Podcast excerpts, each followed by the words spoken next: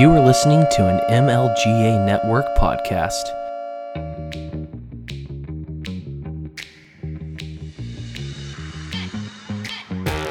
Welcome to Voluntary Vixens, where Jesse and Maddie give a female voice to news and pop culture with a libertarian twist. Join us to stay informed and challenged while keeping it sane, peaceful, and most importantly, voluntary. What's up, everyone? How are you guys doing? I'm here with Jesse from Voluntary Vixens, and my name's the Truth Disciple. Hi, I'm Jesse with the Voluntary Vixens. Maddie's not with me today, so It's just us. Yep. It's gonna be a great I episode. actually, I actually reached out to you. Uh, I guess it was about a month ago, just Mhm. because I started thinking about with all the stuff that was going on with COVID. I thought maybe we need to have a discussion about the Tuskegee syphilis experiment because I feel like maybe most Americans don't really know what exactly happened with that. So you said you were excited about doing it. So I love the idea. It's such an important topic to hit, especially in a time like this when we're talking about COVID testing on African people. It's definitely such a um, experiment to hit because it means so much to our country. It means so much because it built and built and founded so many things on ethics, on guidelines, and those people Mhm. and their ancestors are still getting affected with that experiment today. I think it was 19 of their um, their lineage is still getting affected today because that settlement of 10 million isn't enough. It's not No. enough for 40 and it years didn't cover everybody trauma. either. Exactly. Um, there, So it's important some. we still need to talk about this because the only thing that Yeah. the American government did to take part in this or to at least um, try and help um, help the people who are who face this and who actually need help is they only gave a public apology by what's his name? Bill Bill Clinton only gave a public apology and he thought that was enough. Then a couple of years later, Obama gave a public apology. What is that going to do? And that wasn't the first or the last. yeah, So I, I was going to ask you there. about that actually later on. but Yeah. since you're talking about it, I was going to ask, like, do, do you think that that apology um, helped at all? No, not really. Give an apology in front of American people. Yes, you're acknowledging it, but you're not really truly trying to help those who were affected. What is that going to do to that Right. family and to those multiple families of those 600 people? What is that going to do? Right. And giving an award on stage, I don't see much in that. I'm just, I'm just being honest. What about you? All right. I well, you know, I I can't. I don't think I'm allowed to have an opinion on that because I'm a white woman. So, but I do feel like can. um, I think that. Well, I feel like apologies mean you're sorry and you're never going to do it again. But we were just talking earlier that the government has sure had they've done a lot of things since then. So you can't truly be apologetic when you keep on repeating that same act. You've repeated it in multiple continents and in multiple regions and over multiple centuries. Then how are you apologetic for your actions? You keep on doing it. That's kind of And I mean- psychopathic behavior and thinking if you truly believe what you're doing is wrong, but you keep on doing it. It's crazy. And I also think, considering that um, Bill Clinton wasn't the one that did the study, why was he Mhm. apologizing for something he didn't do? I don't. I never have understood that. Exactly. How does it help to get the apology, get an apology from somebody that never did anything to you? I don't know how that makes you feel better. But I was telling um, Truth, you know, before we started recording, you know, how I first heard about the Tuskegee experiment Mhm. um and i was just thinking like a lot of white people don't really even i mean it's not we don't get taught this information unless we're in healthcare and even when we do it's a very like short and sweet example of like why we have to get informed consent from our patients why we have to make sure we when we like do procedures or in my case when i was doing therapy that we have the consent of the family to talk to their child who's a minor or involve them in the process of any medications or any types of other types of therapies so mm-hmm. um, it's never really like explained to us the depth of what happened um, but my first experiment or experience with understanding what the tuskegee experiment was about was i was a, a therapist in a psychiatric hospital and we had i worked on the adolescent unit. We had a lot of kids come in with suicidal thinking and teenagers get they're under a lot of stress these days. And i had this one young woman who she's about 16 came in and she happened to be an african american and we she was we were about to discharge her she was doing well and we had to do our wrap up family session her so her father came in and so I was kind of just going over with, with him. I was like, here's the problem. Here's what's been happening. This is what she's been saying. And this is the things that we are hoping that outpatient therapy will do. And he was just getting more and more angry as I was talking. And I just couldn't figure out what I was saying that was making him so mad. Mm-hmm. So, um, you know, I happened to, at the very same time, be training another therapist who was going to start working with us, and she happened to be African American too. So it was kind of, kind of nice how this turned out. so she actually kind of helped explain some of the things I was trying to say in a much more diplomatic way. Because here I am, I was in my, I would say my early twenties. You know, so I'm I'm pretty much a kid myself, trying to explain to this grown man like what's wrong with his daughter, and he's like, "What? You know?" He he's like, "Who are you?" Um, and he he even said, "There's nothing wrong with my daughter," and so I was like, "Huh?" She did kind of say she was suicidal, so that's kind of a problem. I think that's um, a huge problem. So, yeah. So and the background with her too is that his daughter was actually a really smart, really bright young woman. She was actually doing really good in school. So the fact that she was even suicidal was a surprise to everyone in her family for that reason because they thought she was doing so well. Um, but the therapist, you know, kind of smoothed things over.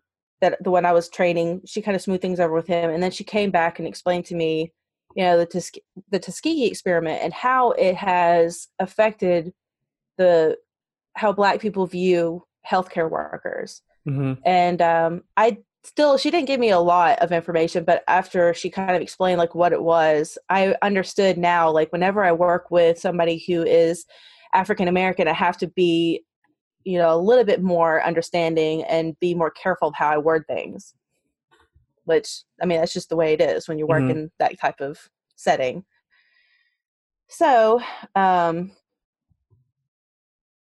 anyways, um, years have gone by, and you know, I've became a nurse, and we have studied. I remember, you know, watching a documentary about um, the nurse that was involved in the study, uh, Miss Rivers, and um, just kind of how she her role in the whole study and really what she how she was kind of used by the people running the study to keep the patients the subjects more comfortable and keep them in the study.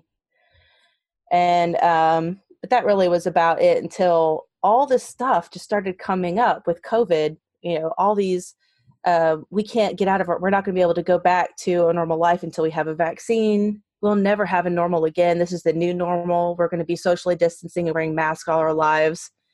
I mean, that's kind of the the message I was getting, and it was just making me so frustrated because I just I don't know about you, Truth, but I just feel like we've way overestimated the danger of COVID to the point Seriously. where I think I think the government is sort of using it to more or less see and test the waters and how much they can control us and yeah. what we're willing what freedoms we're willing to give up.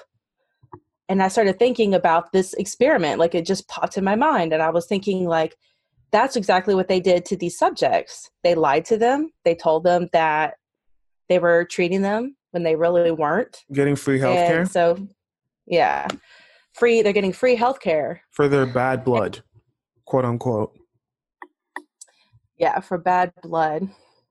That's what they called it back then. So, I don't know. Do you want to add anything right now from your you, any early stories? Um, the first time I heard about the experiment, I'm not really sure when I heard of it, but I, I just think I was doing research about different things that have happened in the past in American history, and I probably just happened to cross um, cross paths on the topic. And so I definitely did more research. I wanted to learn more about this study because it wasn't too long ago, and it's still relevant to the, till this day. So mm-hmm. I just wanted to learn more, get more details, and just see why everything played out the way it did. Because it could have been stopped. A year, two years, three years, they could have stopped it, but they chose to let it go for 40 plus years. That tells you oh, a lot yeah. about our government. Mm-hmm. Yes. And the and I just think you know, let's just be real. Like the mentality of people at that time was not mm-hmm. that great. You know, it was still a very racist time in history. Definitely. So, um, that's that's you know, let's just that's just the reality of it. That's what plays a major part in it as well. Yes, because um, yeah, one of the things that the doctors, I think it was Doctor Vondelay, I can't remember how to say his name, but one of the things that um, he said was that the these black subjects in Alabama were the perfect subjects because they were so compliant and mm-hmm. they never asked questions. They just did everything that you told them to. And that because they that, trusted them. They trusted them. Yeah. Yeah. So they thought they would have just, their best interest in heart and they didn't. And that's the part I think where um, I started getting kind of I was listening to a podcast about this. Uh-huh. And I'll link the podcast to you guys in our show notes so that you guys can um, listen to it if you guys want to because it's good it does a pretty good detailed breakdown it's a four part series so be sure be if you have the time it's a long long one but it's worth a listen um i'm trying to see here theodore yep so I kind of wanted to go. I don't know. Did you want to say anything else? Because I was just going to go over the timeline of the experiment, if that's okay with you. Yeah. Before that, can I actually ask you a question? Sure. So, how does learning about this tragic experiment make you feel about the system we're in? Like, how does that make you feel as a healthcare worker about our system, about the values we used to have and we currently have? How does that make you feel? Um, I, well, if you've ever listened to any of our other episodes, I'm not a big fan of our government or our healthcare system at all. And I think a large part of the problem lies in our government because the government is trying to take control over something that they don't need to.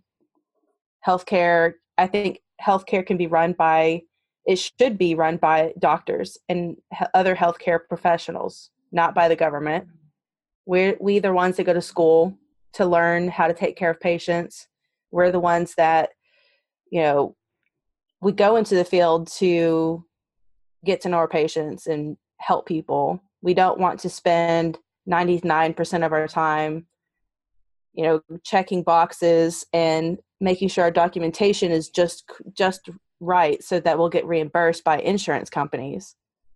You know we'd much rather spend our time talking to our patients and having the time to do like our physical assessments and get into background and focus more on instead of what's making them sick how to prevent them from getting sick how to live a healthy lifestyle that kind of stuff but that's not how our healthcare system's set up and our government prevents it from being that way and insurance companies prevent it from being that way too so yeah, I'm not a huge fan, and I think it lends itself to a lot of abuse. Mm-hmm. You know, where people who this is what I'm saying, like, and it doesn't matter what color of skin you are. If you are just a very trusting person and you don't question anything, you end up being a victim of the system. Definitely. And it because I've seen poor white like I live in East Tennessee, so I see a lot of real poor rural Appalachian people who are the same way. They you have a lab coat on, they're going to listen to you, they're going to do what you say. You could tell them to do anything and they'll do it. Jump off and, a cliff.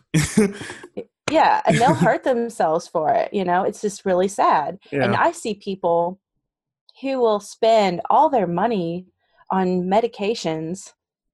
Like I'm talking about people who are diabetic, who are type 2 diabetic that all you have to do is teach them how to eat healthy and live a better lifestyle.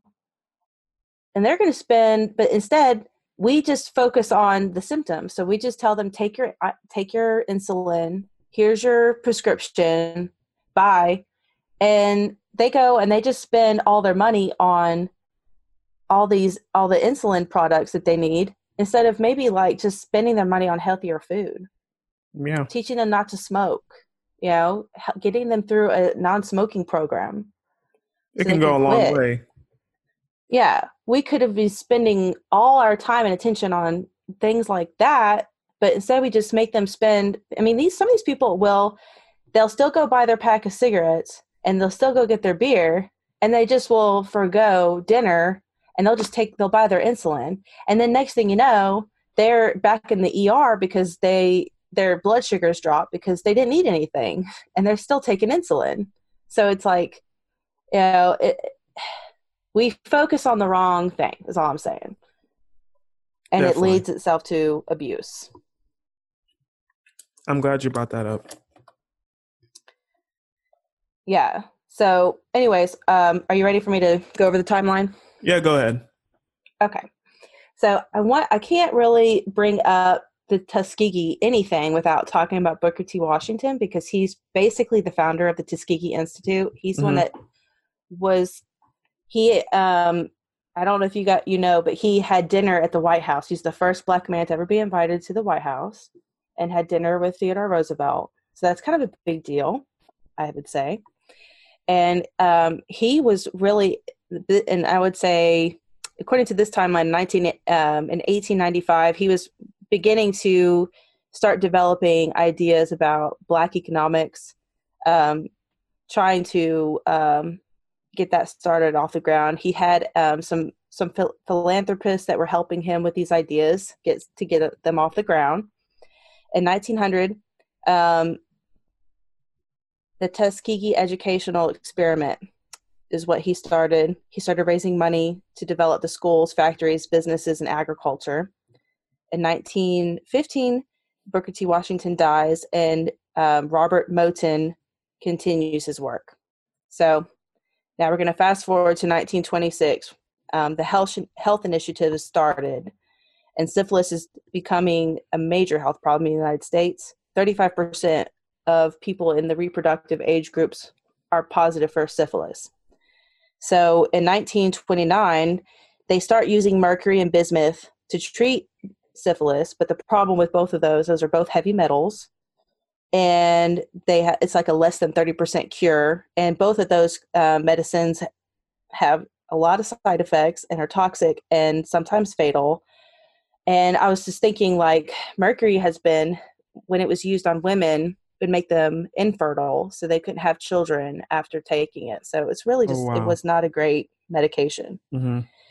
and also in 1929 the wall street crash happened and so the great depression begins um, 1931 rosenwald funds um, cut funds are cut to support development projects so these two doctors dr clark and dr Vondelay, they decide to follow men who were left untreated for syphilis during this time. And um, so they're just kind of basically keeping track of symptoms to show that there is a need for funding. Mm-hmm. Um, so I would say they started this thing back in 1931 for a good reason, to be honest. Um, in 1932, um, a follow up turned um, turned the study or turned onto the study um, they were able to gather up 399 men with syphilis, 201 without. Now, these all men, all these men are African American men, and they are in Alabama. So they're very specific to this group, and a lot of them are sharecroppers and farmers and things like that. Mm-hmm. Um, so they got they managed to gather up over 500 different men, and um, they actually 600 men, sorry. Um, they would be given physicals and they're told that they're getting treatments.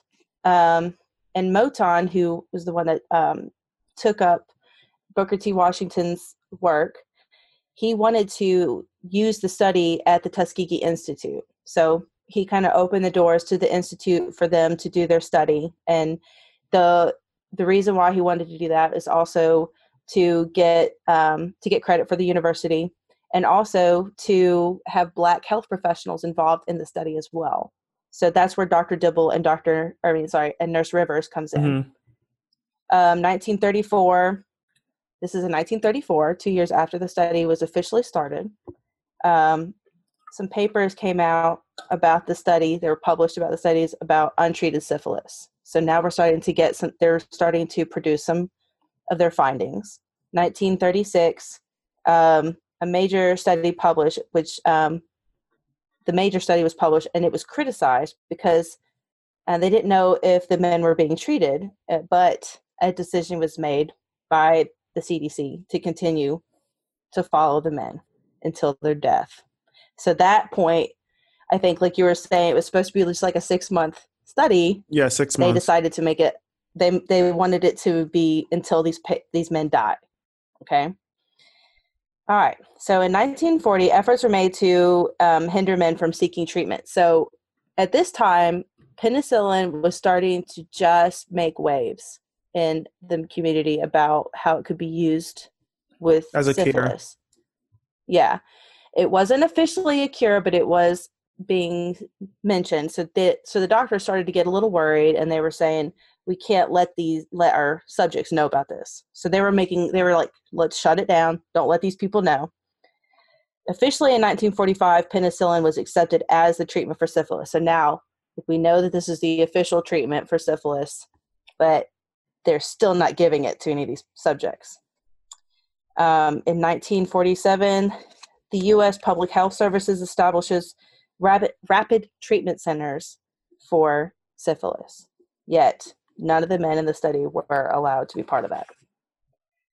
All right fast forward to 1968 and ni- um, ethics of the study finally addressed were finally addressed by um, peter buxton in 1969 the cdc reaffirms a need for the study. So the cdc i mean come on.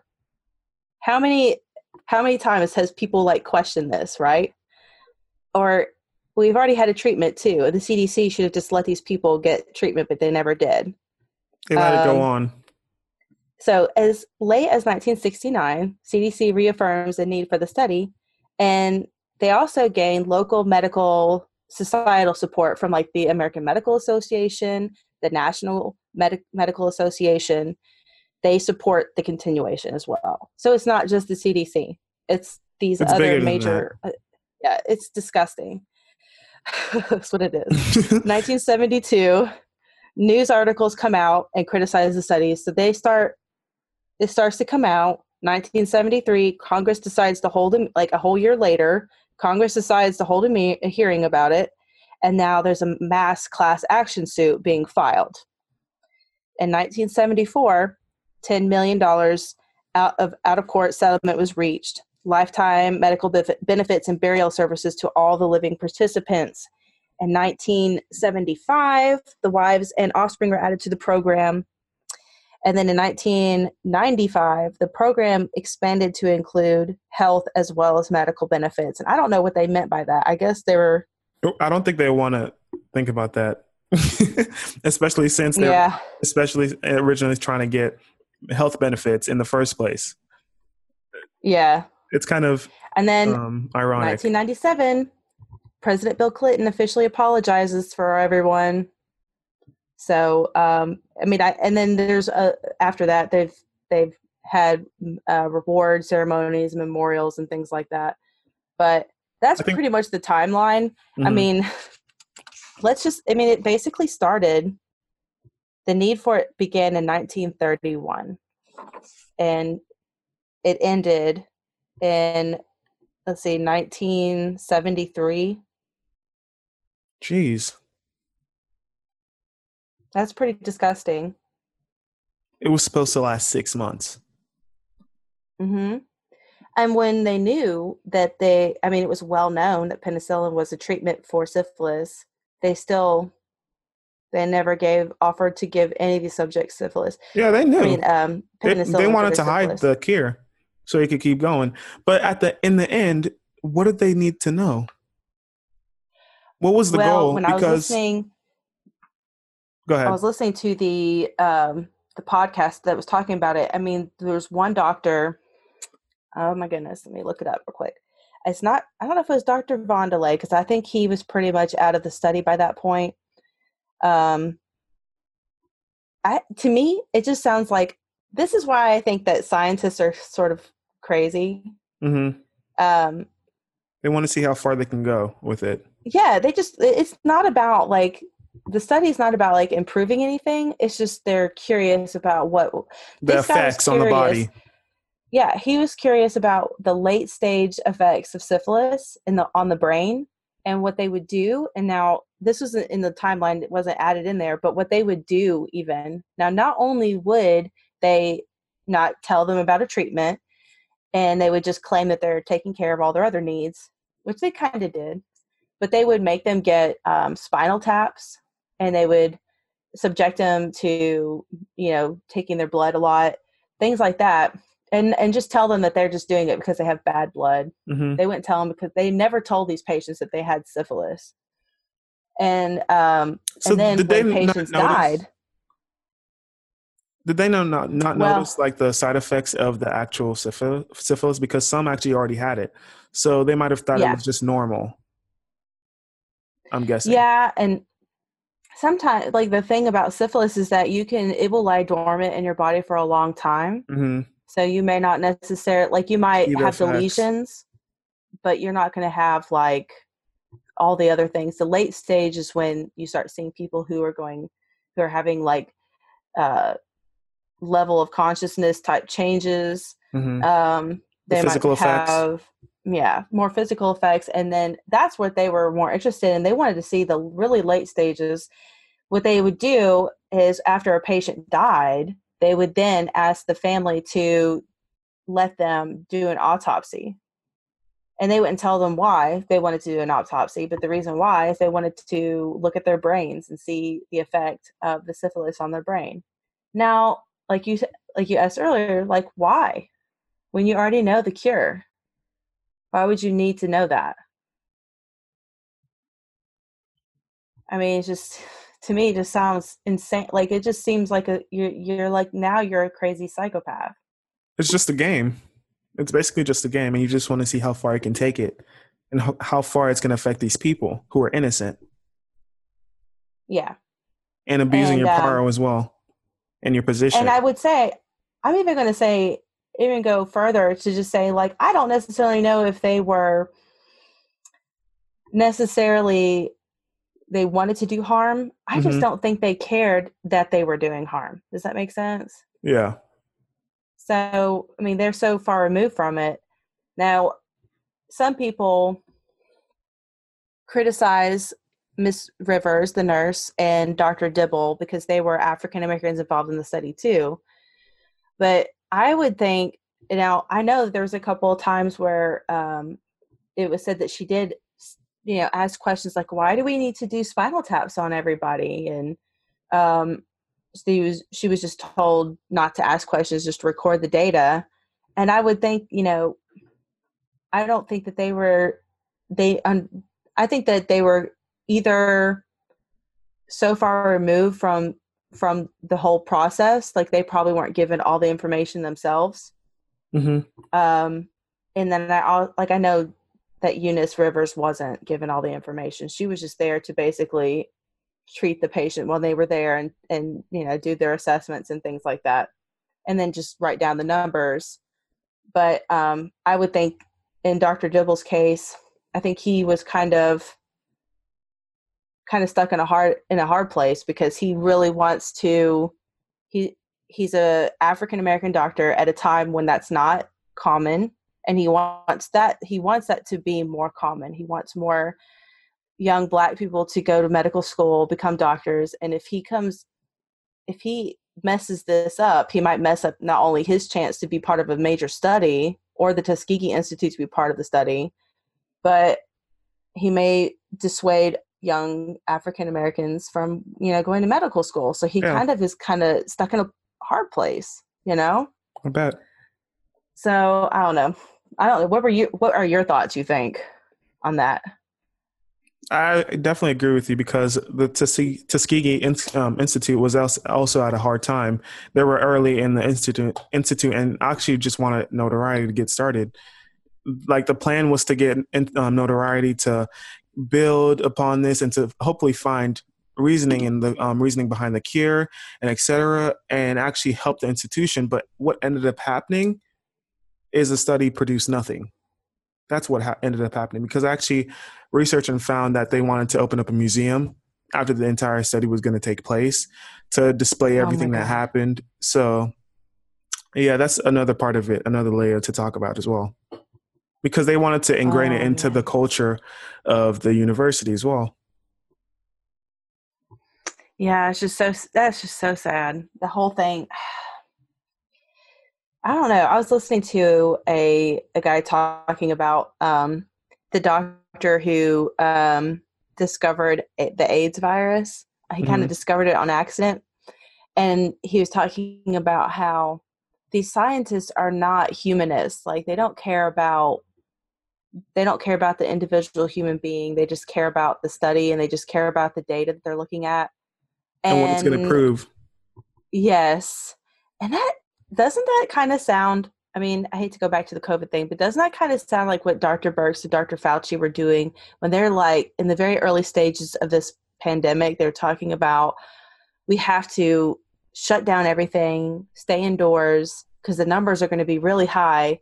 And so their only concern is about keeping those numbers low. Mm-hmm. But they didn't think about all the people that would commit suicide, all the domestic violence situations, all the children who would go without food because they can't go to school now and yeah. they relied on the public school system for food they didn't think about any of all these other major things that more things that, than i can even mention they just had this they, they were just thinking about one particular thing and that was the covid numbers reducing the numbers that's it and that's kind of what i think happened here and on top of it, like um you know but the bad certainly outweighs the good no question yeah. about it.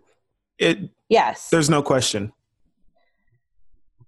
Um, see, I was looking at the doctors that were all involved, or the healthcare professionals involved. See, mm-hmm. like Dr. Clark, Dr. Ta- I can't say this name, Taliaferro Clark.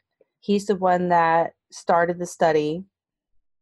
Um, and then Dr. Vondelay or Vondelier, he took off after that. And then it was Dr. John Heller and he was the one that in 1972 like they interviewed him for an article and he defended the study he didn't think that anybody was doing anything wrong and then um, dr i mean sorry uh, nurse rivers and then dr Dr. dr dibble um, i mean he's the one and dr dibble's the one that was um, he wanted the experiment to happen on the campus um, at oh, the wow. Tuskegee Institute. Another doctor that was involved was Dr. Wanger, and he was um, he was doing he was a public health doctor in a in a clinic in Alaska, and he was really um, he was studying syphilis as well, so he was part of the study. But mm-hmm. Just thinking about how we as a society we trust doctors with our health so, so much. much and um, I don't know. Do you think that maybe we might be a little bit too trusting of our healthcare professionals? yeah, I actually had like before. I would actually wonder when you get your blood drawn, where's that? What does that go? Like actually, when you're at a clinic or at a doctor's office, and then just checking your blood. After they're done checking it, where does it actually go? And I think you can answer that. Oh wow! I was just you know, curious. I never really thought about that because, you know, as a nurse, like we uh at in the hospital, and sometimes when I would do home hospice and stuff, we would draw labs and we'd take it to the lab mm-hmm. and we just drop it off. So the lab would be the ones, that, you know, the people that were testing the blood. I wonder if they even. Oh wow! I'm sure they. I know I've seen like all those gigantic biohazard bags filled with you know the lab um, tubes that we use. Mm-hmm. So I don't know, but you know, I mean, if like you really wanted to go down like a conspiracy rabbit hole, that would be a really dangerous one to. Like, I don't even want to know like what, what, are they happens. doing with my blood? like it may just like all our DNA is like probably we all all our DNA is banked somewhere. Yeah, I think that's pretty much a given. Our spit, our blood. Yeah. And that's all they really need is our hair, spit, and blood. Yeah. It's not hard to get and they can make a new one of us. They can clone us all. I'm sure they have. It's scary to think about. but yeah, I mean, what do you, I mean, do you feel like, I mean, I had to kind of ask you, like, do you feel like the African American community knows about this study well enough to, does it make them paranoid of doctors? And because in my experience, not only as a therapist, but when I became a nurse, I still saw some of that. And I don't know. I don't that- think it's directly because of this, but specifically speaking on this um, study in the Tuskegee experiment, I don't think the average African American typically knows about this and was taught about this in their family and school because it took me learning this on my own through the internet to know about the study. If I didn't know about this and research different topics like this, I wouldn't have known about this um, this experiment at all because they don't they don't teach this, you this in school. It's not passed down. You have to go out and search it for yourself. And so I, I don't think the average African American in this country currently knows about experiments like this, knows about King Leopold and what he did did to um, Congo, like we already discussed. I don't think Mhm. I, I really don't think the average African American or American knows about things like that. Ignorance can be very bliss. It can be, but like, you know, what ends up happening though is Once you end up being part of a horrible study where Yeah. you end up with syphilis at the end of it. I mean, that, that and that could not necessarily that as a metaphor, but I mean, it's like, like I was just thinking um, about the COVID stuff. One thing that really just drove me crazy because even my husband is very paranoid as well about the stuff, and he's even said to me, he's like, "I'm not going to feel comfortable until we have a vaccine," and I kid you not, like there's a lot of people that they just will not feel comfortable until we have a vaccine. And I find that to be scary how many people are willing to get shot up with God something they don't even know that's in it. Yeah. And they haven't tested correctly. Yeah. It takes, it's supposed to take years before um, a vaccine is developed. Yeah. Now, if they say, here's a question that you have to ask yourself. If they say that the that uh, the vaccine has been thoroughly studied and is ready to be p- produced and given to people, then you need to ask yourself, well, how do they have enough time to make a vaccine off of this virus if it just came out this year? So either the either they're lying about that or they have been making this virus in a lab somewhere and developing a vaccine at the same time for a long time and testing it on someone or some people Or for a long time. people. Yeah, before this. those are the two options that you have. Like, I, I don't know, is there another option? I mean, those are the two things I could, those are the two scenarios that seem to be the only two scenarios in my head that are plausible. And none of those scenarios sound very good. Mm-hmm. like it, it, doesn't years. make me trust our government more and especially and so that kind of leads me to my next thing like um, our government hasn't learned its lesson the cdc should have learned its lesson after this that we cannot experiment on people like they're lab rats we have to inform them of what they're being studied we have to give them their diagnosis if there is a treatment for it then we have to offer that treatment to the patient. And especially if a patient dies and we want to do an autopsy, we have to tell the family And exactly why we want to do the autopsy. Exactly. Because some people are very sensitive about that. And some people don't even know what an autopsy is. And and that was one of the things that Nurse Rivers would run into is that a lot of these families did not even understand what an autopsy was. So if they were and they were just told simply, "Oh, it's just like a surgery," but they're um, but they'll be passed away while we're doing the surgery, and they don't know what that means either, and so they'll agree to it, and they don't realize like this guy is going to take a saw and cut open Yeah. their loved one's head, take their brain out, cut it up in little pieces, and that may be very disturbing to some people. To most people. Yeah, you know. Yeah. to me, I'm thinking like, well, if you do it to me, I'm dead. I can't even care if I wanted to. But to maybe my husband, he probably doesn't want that to happen to my body. I don't know. But you know, it's just one of those things where you there there was just no respect given to To the those people. families or the or the patients themselves. So anyway, so I was going to say is that um, since then there have been some other experiments that have been done. John Hopkins um, actually right now is in a lawsuit for over a billion dollars right now in its role in a study of subjects in Guatemala. They studied um, 800 subjects and their families, um, just experiments involving um, infecting people with syphilis, gonorrhea, and other STDs Oh wow. other um, organizations that were named within um, this lawsuit is the Rockefeller Foundation and Bristol Myers Squibb. And I'm just curious, like, how does the Rockefeller Foundation end up in so many of these types of conspiracies? And this is in this cons- conspiracy this actually happens. I don't know why I'm saying conspiracy, but I just find that strange. exactly. And who ends up lot, in Um, a lot of these conspiracies as well? A lot of Mm-hmm. them. And I actually want to touch on one later on. Okay. Yeah. um the study in guatemala i mean it's just like ugh. um How many people died, or were they just like? What are the specifics?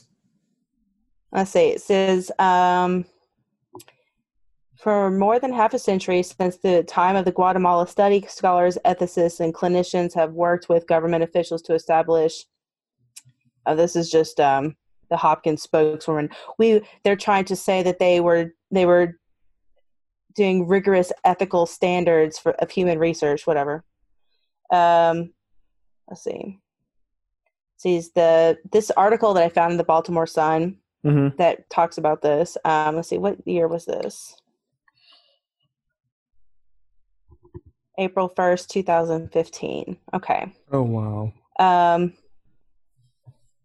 the Guatemala experiments have been compared to the infamous Tuskegee syphilis experiments, which prompted creation of much of the ethical and legal standards that we have to use here in the United States. Um, in Guatemala, however, the researchers deliberately infected the subjects with syphilis, gonorrhea, and chancroid from 1946 to 1948. In some cases, when the male subjects did not become infected with syphilis after having sex with prostitutes who had the disease, researchers exposed the bacteria to wounds on their faces or penises. Oh my gosh. Participants in the study included psychological patients and prison inmates, orphans, and children who attended state run schools. This is just heartbreaking. This is so heartbreaking. It's disgusting. Oh my god, these are like just the these are just the people that um nobody cares about, quote unquote, right? Prisoners, orphans, they have no one. People who are psychologically, you know, damaged in some way. hmm This is I know. sad. Been through something. Which They're by the expendable. way- yeah. I'm just gonna say that's a variable that you don't these are not healthy people in the first place. They're not a good study. Yeah, because they're not so the you're average taking person. people who don't live healthy lifestyles in the first place and may not necessarily because if they have a psychological type of issue they may have other underlying issues that you don't know about and that could possibly And, affect the yeah, experiment and the outcome. not a good experiment Yeah. study and it's also not Yeah. universal. Yeah so that that's disgusting um all right and then um we also talked about the bill and melinda gates foundation um there is a study there's a couple things with them actually I have it. I have it saved in my notes under other shady businesses. That's the notes I have. um, so I found this article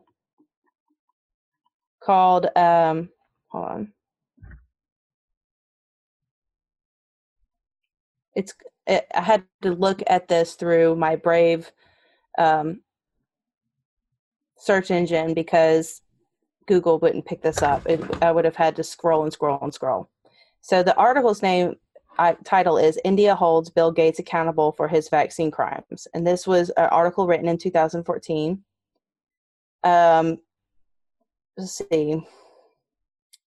He did a couple things here.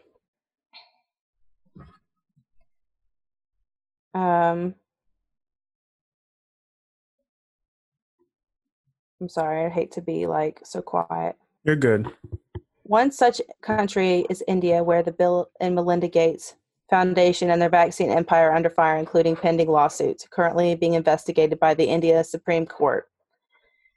And since then, India has decided that they will no longer receive funding from the um, Bill Gates Foundation or Gavi, any of those foundations that are related to um, Bill Gates. Um, so the the author says, eager to know more, I investigated their story and discovered that the World Health Organizations, the Gate Foundations, and two organizations funded by them, PATH and Gavi. PATH stands for Program for Appropriate Technology in Health, and Gavi stands for Global Alliance uh, for Vaccines and Immunization. Um, they have found themselves under fire after a writ of petition submitted by the Supreme Court of India. So um, they were saying that they were criminally negligent of trialing vaccines on vulnerable and uh, uneducated, underinformed population in school of school administrators. So what the study is is they did they went to a tribal area of India and they were going to study the the effects of the HPV vaccine on tribal girls. So um, they say that the tests in 2009 were carried out on 16,000 tribal school children in 16, the Andhra Pra- mm-hmm, on the Andhra Pradesh, India, in Andhra Pradesh, India, um, using the human papillomavirus vaccine Gardasil. According to the report written by um, KP, who uh, I don't know what that stands for, KP. Um, Within a month of receiving the vaccine, many of the children fell ill, and by 2010, five of them had died. A further two children were reported to have died in the Vadodara Gujarat area, where an estimated 14,000 tribal children were vaccinated with another brand of the HPV vaccine called Cer- Cervarix. Shockingly, the reports say that many of the consent forms used to vaccinate the girls were signed illegally, either by the wardens from the hostels where many of the girls were resided. A lot of the girls, like in the tribal areas, they'll stay kind of like at a almost like a boarding school. Mm-hmm. So the parents won't really see them for most of the time because they're in school. So the school themselves would just sign them over to these studies, basically.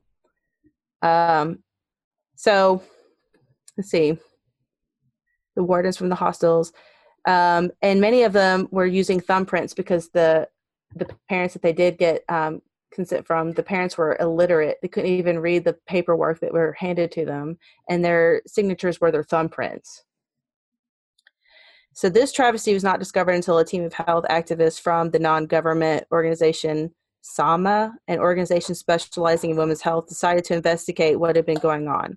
According to the report, they were shocked to discover that a total of 120 girls had taken ill, suffering from a variety of symptoms, including epileptic seizures, severe stomach aches, headaches, and mood swings. So, um, I mean, I could go on, but I think that you get an idea like what happened to the to the poor Indian girls. So, and Gardasil is something that is pushed on kids here in the United States today. Like That's as shocking. a nurse, um, that bothers me because I remember following.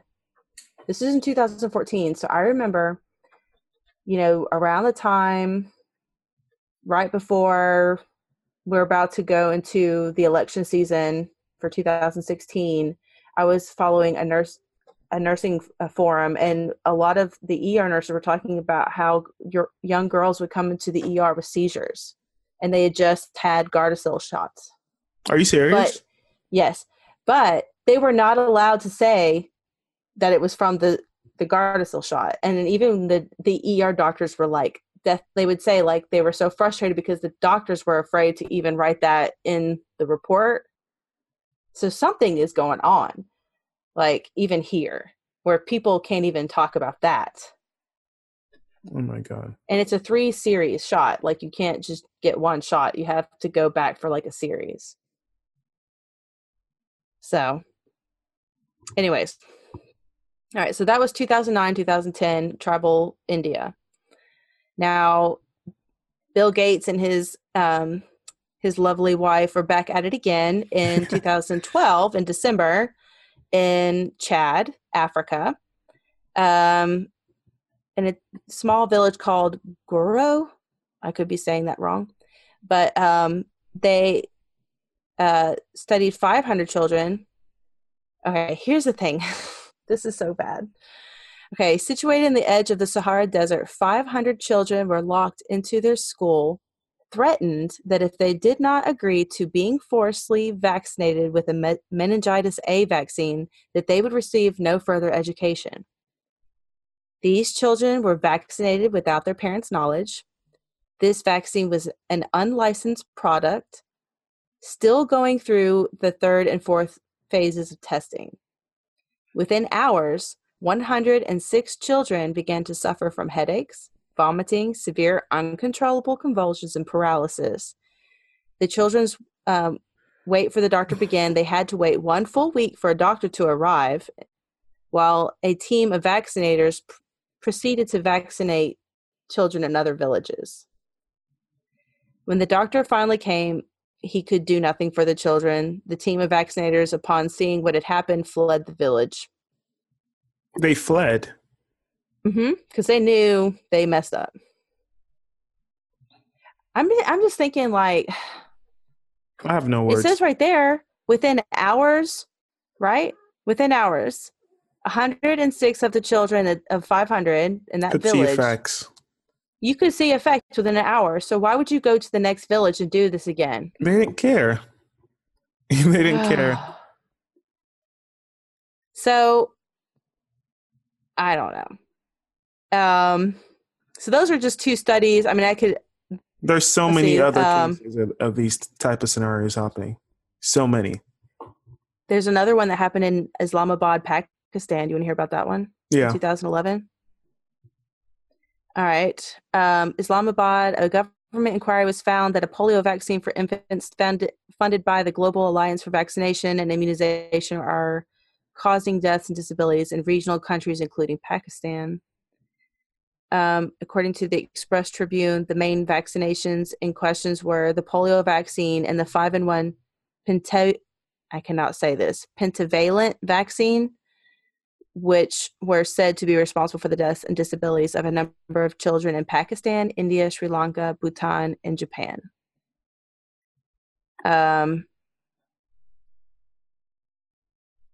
Gavi, an organization financed by the Bill and Melinda Gates Foundation. I mean, the Rockefeller Foundation's the United Nations Children's Fund.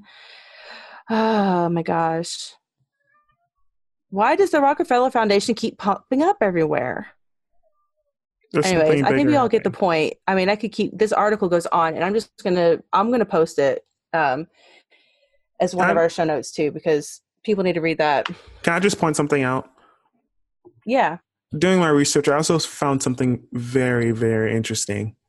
There was also okay. um, there's also a very very disturbing case of WHO. They actually came to Kenya, and they vaccinated 500 Kenyan women, and then after they got vaccinated, they, they came to get sterile. They started reporting yeah. that they couldn't, you know, produce kids. They were having problems with infertility. So this is a long, long reoccurring reoccurring thing in Africa and other um, third world countries and continents because I think there's a bigger issue. I think there's a bigger underlying issue.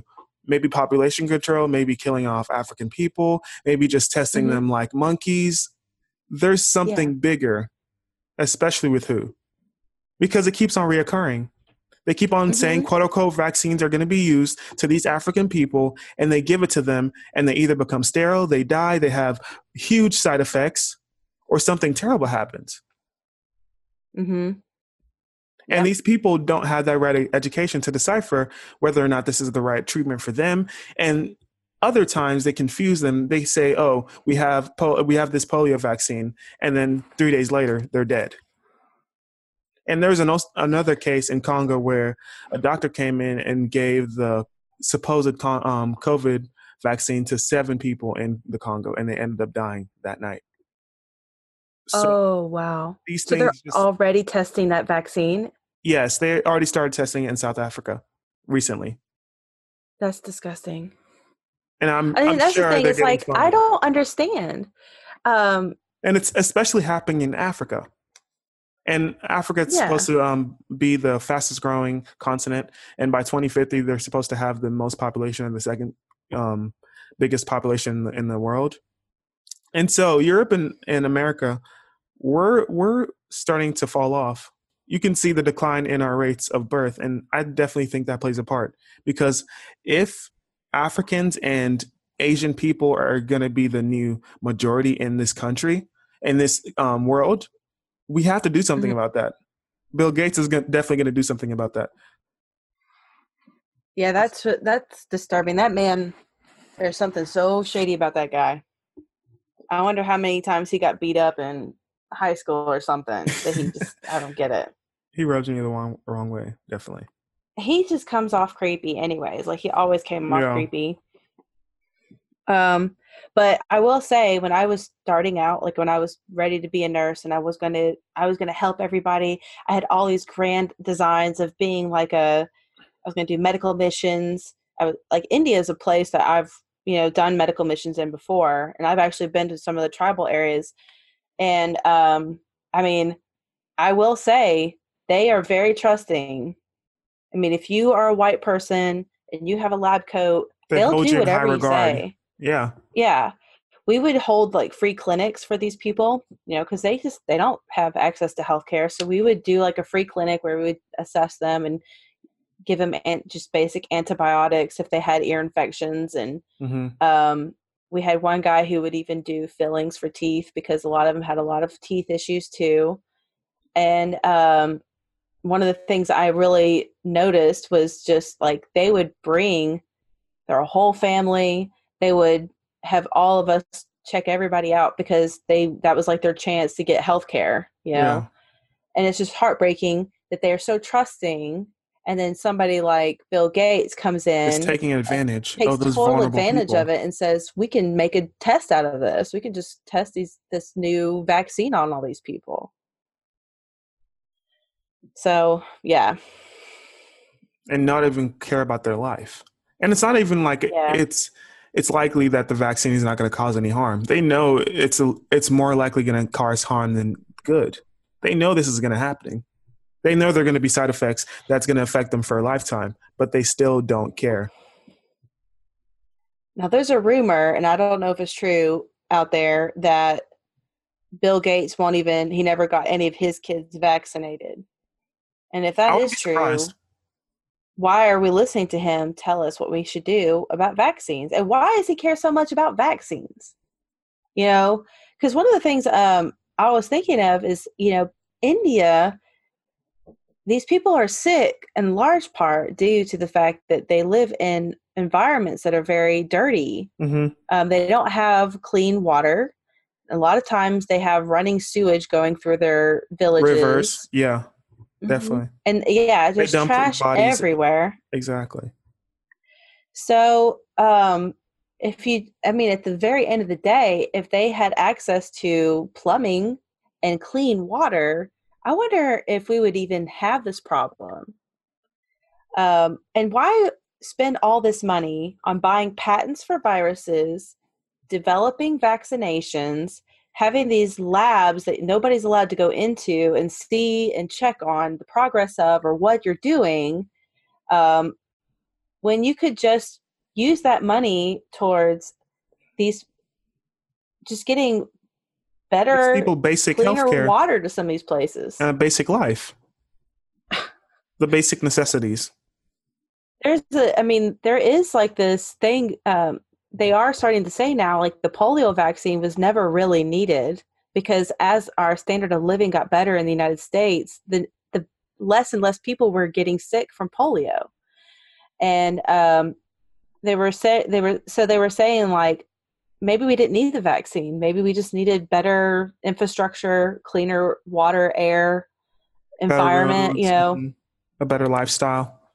Yeah. I mean, and the thing is, like, I mean, I don't know about you, but I know a lot of Indian people, and um, a lot of them are like, they are very clean, intelligent people. So it's not like they choose to live in trash in their country.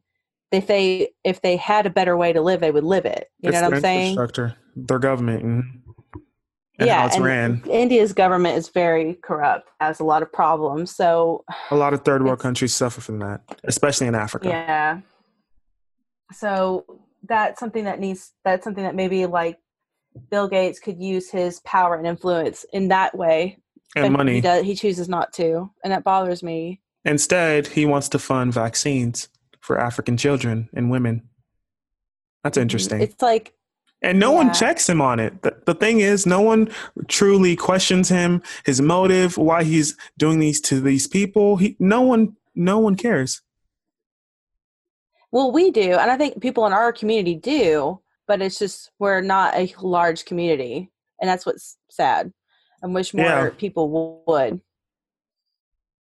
I and I have ha- I have found that a lot of people, especially with this whole COVID thing, it's like they just want to blindly believe what the CDC, what Dr. Birx, and what Dr. Fauci say about everything, and um, I'm like, but just because they're smarter than you, like they may be legitimately smarter than you, but do you not think that they might have ulterior motive, like Dr. Fauci, for example?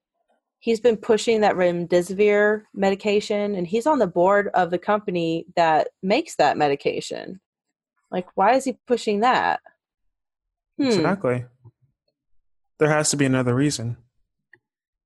i mean i just don't get it like a lot of these people think we there's not a lot of people that want to that say we need to put our mask on and we just need to go and get our vaccines and just be good little citizens to shut up and quit fighting the system a lot of these people are also like, you know, hand your guns over to the government because you can't be trusted to not kill somebody with a gun. Because, and then they'll just say, like, how can we trust people with that much responsibility? But then you say, but we can trust those guys over there just because they have PhD behind their name and they work for the World Health Organization. Hmm you know it's like they're still people and they still have their you know their biases and their problems. So what you're afraid of your neighbor doing you're you're not afraid of dr fauci doing? Like i don't get it. Why is he so trustworthy? That's the question we should be asking. But why are we so selective in our trustworthiness? Like and it's almost like you don't trust yourself even you Mhm. know? I, I find that most of those people they don't really trust their own judgment so i'm like why should i listen to you?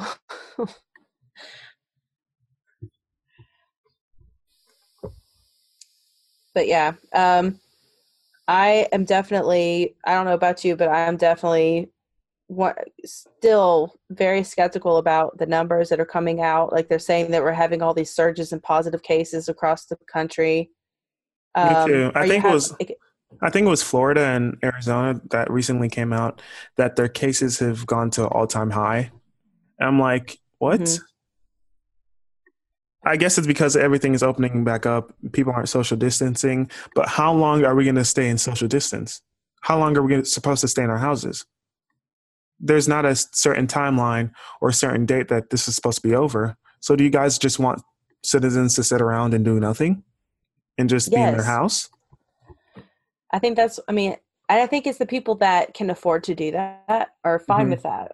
And um, they're, I just don't know. I like these. I, I'm starting to realize that there's a certain group of people that I guess I really can't relate to, um, because I don't think like they do at all. Because I'm I like to have my freedom. I like to have spontaneity in my life. I don't want to have to plan every little moment of my day around like how many people are going to be where and how far I need to stand away and that I have to have a mask in my car at all times. How many feet? Case. Yeah, I just don't care about that. And I'm I'm at a point I'm at a point where I'm like I just kind of wish I could just go ahead and get it so I could get over it because mm-hmm. I'm tired of this mess. But I guess I don't know.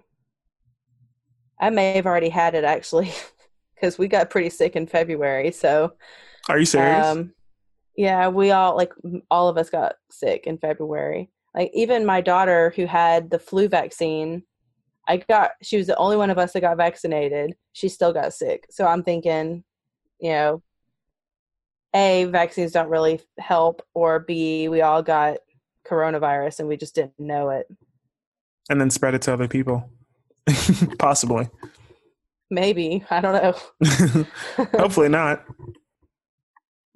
Um, but yeah, so I like one of the things I just I guess I'm just sort of just thinking too is that um with all the stuff that's been going on in the country lately, you know, we've had a lot of protests against police brutality.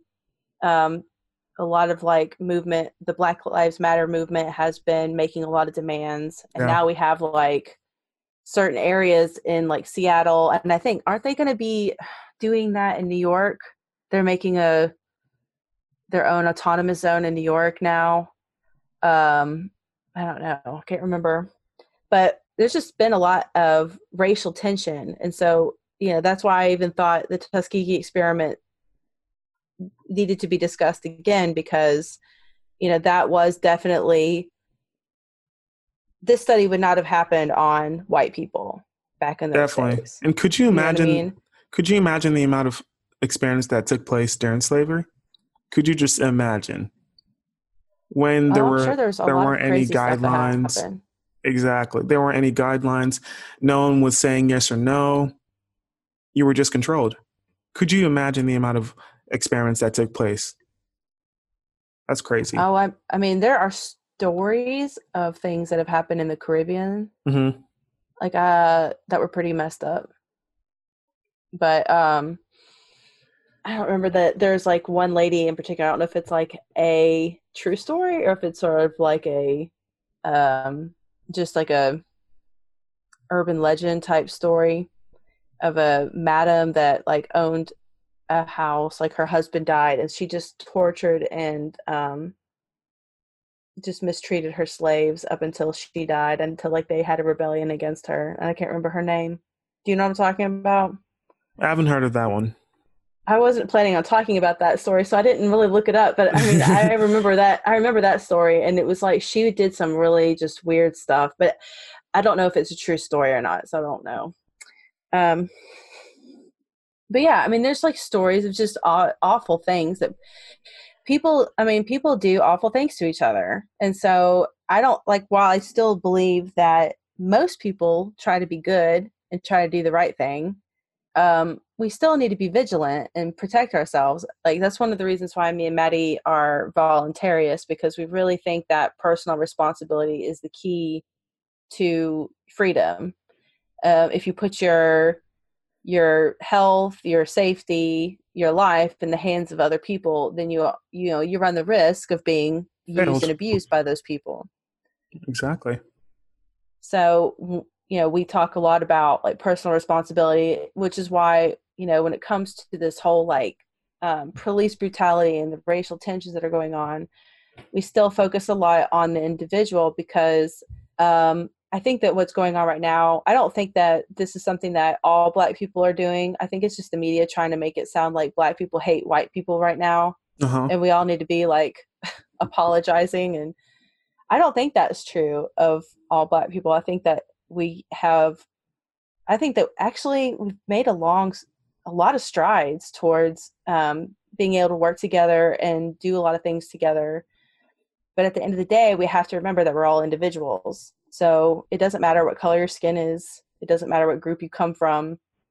You know, when you're dealing with people one on one, you're dealing with them one on one. And their actions speak for themselves. And it's just mm-hmm. linked to mm-hmm. that one person. I mean, we have to address all of the issues that come with a person. So, you know, you have to kind of put aside and as far as like when I do my job, for example, as a nurse, like when I'm taking care of somebody, I have to put aside, you know, all my biases a lot of times and just like listen to my patients and kind of know what get to know what they're trying to tell me, what I need to know to take care of them. Um, I have to look at them as an individual. I can't just say, well, he's got a tattoo and so he must be in a biker gang. He's probably got hepatitis C, so I can't touch him. Yeah, I can't go down that whole list of things. I've got to just be like, okay, I'm just doing my yeah, job. I got to be, yeah, I just got to do my job and just like give people a chance, you know. And I don't think we do enough of that. Maybe, you know, I think more and more people are starting to realize that the media is inciting a lot of this stuff. Mm-hmm. But there's still a lot of people that get themselves so worked up over what they see on the news uh, I'm just curious. Do you see a lot of that where you are, where you live, Truth? Yeah, I actually see a lot of that. I definitely see a lot of that because people are taking what the news is saying and posting, and they're running with it without mm-hmm. doing prior evidence, without looking and searching. They're just taking the headline and running with it. They're taking what they're saying as a fact instead of searching it up and seeing if it's true. Yeah. I was going to uh, I was going to ask you, like, what area are you from? I'm from Houston. Oh, okay. Yeah. What about you? Well, I'm in East Tennessee, so. Cool. Yeah, where it's like, um, you know, in my area, like most of, uh, we do have some like racial tensions just because our city is pretty split up. Mm-hmm. Um, so we have like one side of the city is basically and my city is not like a big city but it's basically um you know the good old boys and then you've got the homeboys then you've got the scientists that live close to oak ridge and they're the well educated you know and then you know the everything in between you know we actually have we have kind of like a hippie population here. Kind of weird I don't know if it's from Asheville, like being close by, but um, so it's kind of a weird mix of people. But um, when you venture out into into like the wrong neighborhood, you know, it's apparent that you're out. You're not, you know, that you're on the outside. I will say. But I did live in Chicago for a while, and it was sort of similar like you would think Chicago would be a lot more meshed up, you know, because it's a big city and it's mm. very diverse. But they have their neighborhoods. And um, when I was living there, and you know, I like to go walking around and stuff and just kind of seeing everything. I remember like that first year I lived in Chicago, I walked into the wrong neighborhood and it was clear I was not welcome there. and I walked back out. what, what happened? well, where I where we lived in Chicago was a um, it was sort of a blended like we were right by um, oh my gosh I just completely blanked on the name of the university. We were right by one of the universities there in north. It's in the north side of Chicago, and um, Loyola. There you go. We're by Loyola, but the the place that we lived in had we, it basically was a gentrified neighborhood, but we didn't know it. We had thought it was like that for a long time, but basically the guy like it used to be a crack house and he like bought all these crack houses on the same street and just fixed them up. And what we found out is like some people were like coming back to their crack house after they got out of prison and trying to go in people's homes. but they oh, were in now somebody's apartment. Uh-huh.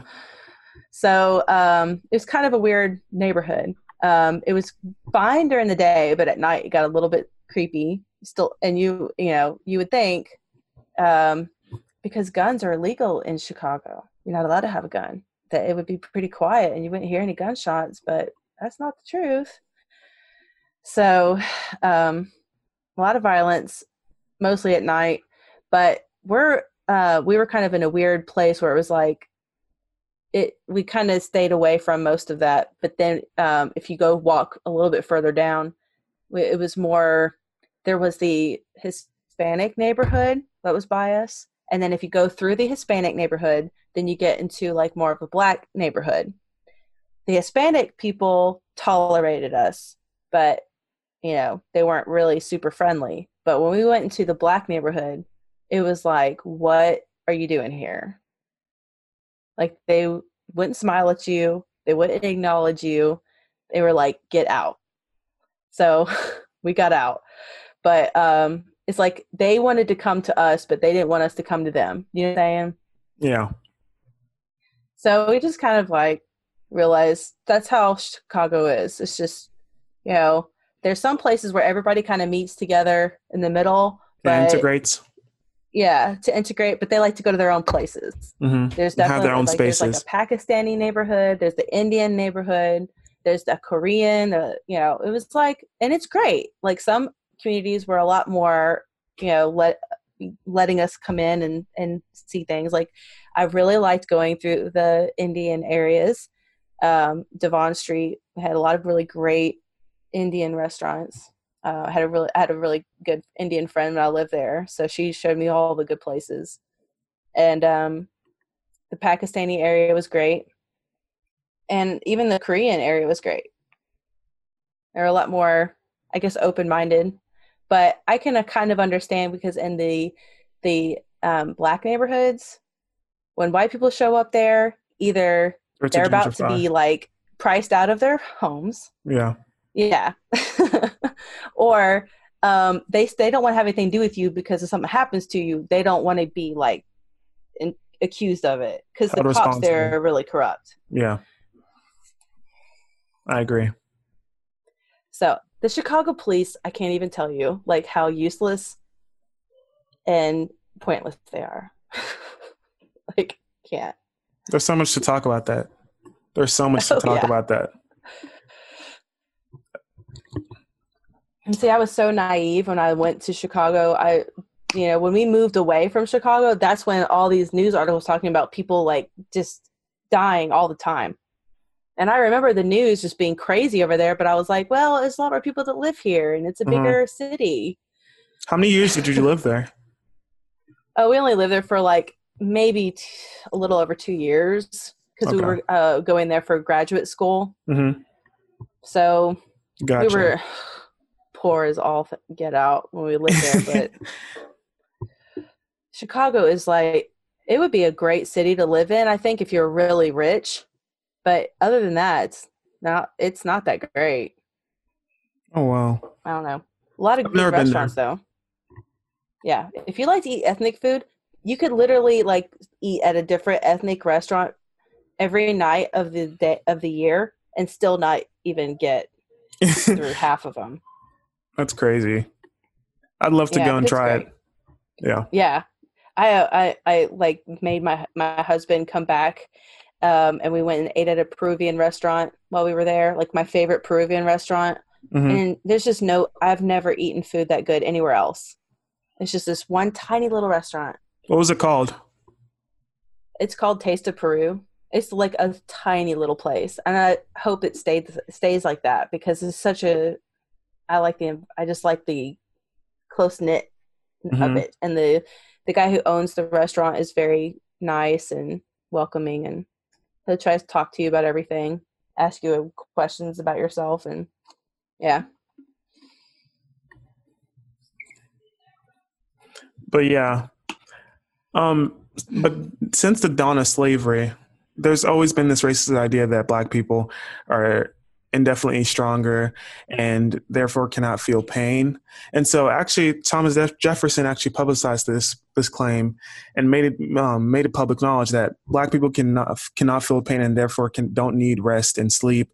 And so, throughout that time, the black say the black slaves would be worked from sun up to sun sundown. And so, he kind of used that that um that motive as a way to make it okay for slaves to be overworked. He made it seem like it was okay for them to be overworked, for them to be under poor conditions. And I think that's still that's still shown in our medical system and the way black women are treated in um, labor and the way in the way um, the reform of the medical system and also when they complain about being in physical pain mentally emotionally they're always mm-hmm. looked as oh okay it's not really that big of a deal but we'll deal with that later and so yeah i will like i was going to say bit? something about that yeah i just wanted um, to bring that think, up yeah because uh, as a nurse like we see that sometimes like we'll um you know we'll have like the more like the the last hospital I worked at was um, much more populated with um, in the area where more black people lived, mm-hmm. and we saw sort of a difference, you know. And I think the thing is, is like black women are just more vocal. They have no problem telling you like you know what their symptoms are or how they feel about things, and they're and they're they just might be louder. I mean about it, and they're not the only group of people that do that. Like Italian women are like that as well. Um, and that's just a cultural thing. it's nothing wrong with that. But I think that um, I think that a lot of people who aren't used to that, a lot of nurses who aren't used to that, they when those types of women are crying out in pain and asking for help, they just think, oh, they're just being loud, they're just exaggerating, they're mm-hmm. fine, you know, and they won't immediately go and take care of the issue at hand. And so that's where we see like a breakdown.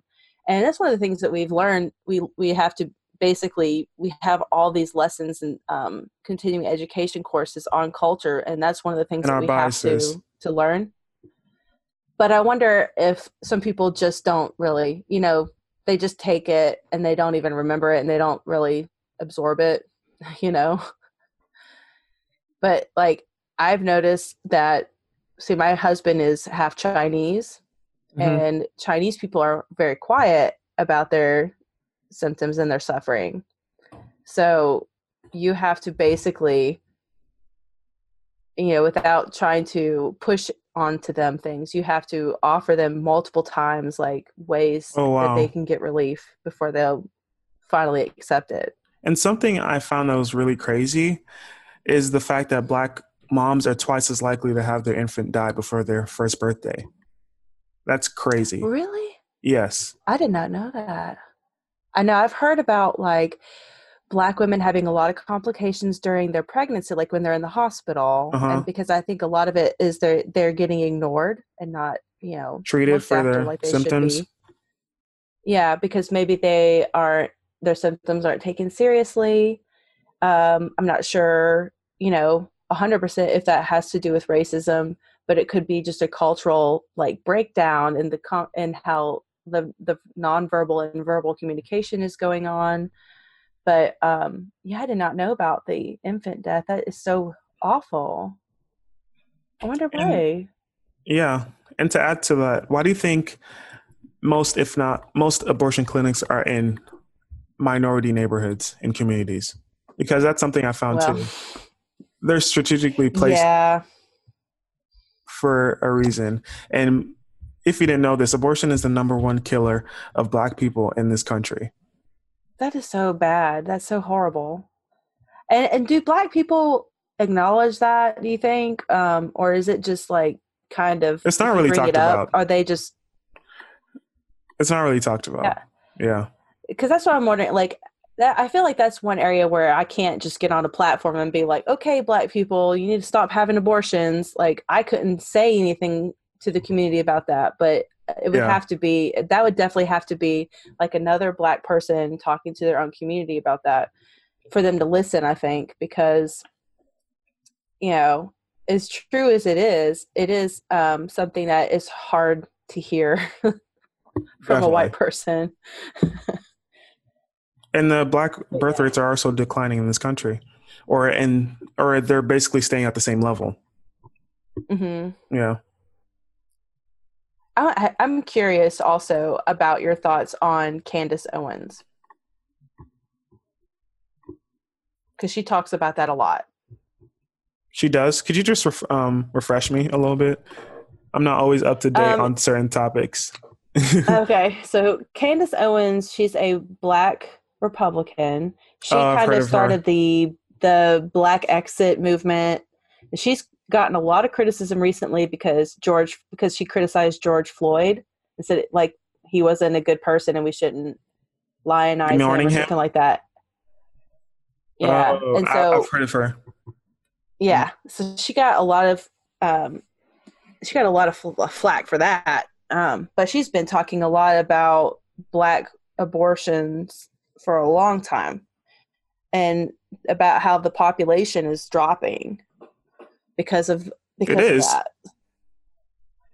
So I'm just curious. I mean, I don't necessarily I don't agree with her on a lot of stuff, but I, I mean, do but that's a- probably right about that. It's it's true. Um, the white Mm. birth rate is in decline, and also the black birth rate is going down because of abortions. You can look it up right now, Mm. Yeah. and there are multiple reasons why the white birth rate is going down, and why in the past they try to stop abortions to get that birth rate up. But it's definitely a fact that you can look up right now. Why do you think um, there were so many bills in the past being being passed to stop abortions to get that white birth rate up? Even though um, 13% of the country is black, 36% of the abortions are by black women. What does that tell you about this country? Um, there's just so many things. I don't know. I we could go on for decades about these conversations, You but could. I think the key, though, really is you know why I wanted to talk about the Tuskegee experiment is really just to highlight how the government has used its its um, used its own Power. scientific yeah its scientific experts to kind of weaponize them against the population specific populations not just in our country but in other countries and um and it's not it's not just like black people like i said i mean Mhm. it's like the poor it's the disenfranchised it's the Vulnerable. people who are the prisoners the Orphans. psychologically impaired yeah they they um and it's been it's been happening um it still has happened maybe not so much in this country as you you know recently it's been mostly in africa but i wouldn't be surprised if this whole covid thing is another way to just get the population to just be at heel and and do what they say Definitely. And can I just ask And- you this? uh-huh What do you think was the good that came out of that experiment, if there was any good? What would The you say is a good? experiment? Yeah, the Tuskegee experiment. my hope and maybe and maybe my hope for just this podcast this episode right now is that more black people ask questions and they don't just blindly follow people anymore. Hmm they they and i and now i mean that's one of the one of the things that they they did with the tuskegee experiment is they got their own doctor their own nurse to kind of talk to the people and talk them into doing certain things like lay down get your spinal tap you know lay go ahead and sign over the, your your family's body so that we can cut its head open things like that they use their own people against them. So um, the same thing they do with every group that's disenfranchised that's been that is um, Being you know a victim of the system. Mhm. so i mean these are people who um, were sharecroppers. They weren't they don't read medical journals you know They didn't know what was going on. go home Yeah. yeah they don't they they don't do that stuff because they're at the end of the day they're tired they're going to go to sleep so they need they rely on these experts to tell them what they need to know but this isn't. this is a different time and we have the internet now we have access to libraries we have so much information at our fingertips now we don't have to just sit down and just let these people tell us what to think and feel and what to do we have to come up and with I our ju- own that's my hope i just Exactly. so if anything came out of the Tuskegee experiment, hopefully it's that more black people are asking questions And and, they're not just blindly following. and are also aware of our history in this country. Mhm. Yeah. Yeah. But And it's something that white people need to do too, because I see a hell of a lot of white people being stupid and talking about how they're just going to sit home until the vaccine shows up, because that's stupid too. But, you know, and I think honestly, I don't think that. Um, I think back then people were simple minded in that they look at some, somebody who looks different and they think, well, that person looks different, so they must not be as smart as I am because I am this. But now is we know better than that, and so now we have we we look at different things besides just race. Now we look Yeah. at are they living in Section Eight housing? Do they have multiple diagnoses for uh, psychological issues? Um, has this person been in and out of prison? Oh, and are they in a place where the public school system sucks so bad that their education is terrible that they might they'll be easy to manipulate? So that's another thing to think about. Because I know But- a lot. I know in my area in East Tennessee, those people are white too. They're not Yeah. just black. That they're they fall in all those categories. They don't have a dad. They live in a Section Eight housing. They have poor education. They have poor diets. I mean, all The list goes of, on. yeah. So it's not. So I don't want to say that we need to focus so much on race anymore, but we do need to um, think about. I think that we need to think about the disenfranchised. Yeah, and it's to- and it's happening all over the world. It's not only in the U.S. yes, and we need to focus on that because I think it's mostly happening in places like Africa, Asia, South America, and those people are helpless. No one's really um, checking and balancing what they're doing, and so they're just kind of vulnerable. People people can come in and, in and out and just do whatever they want. They can test on whoever they want without any repercussions. It's a sad reality. yeah.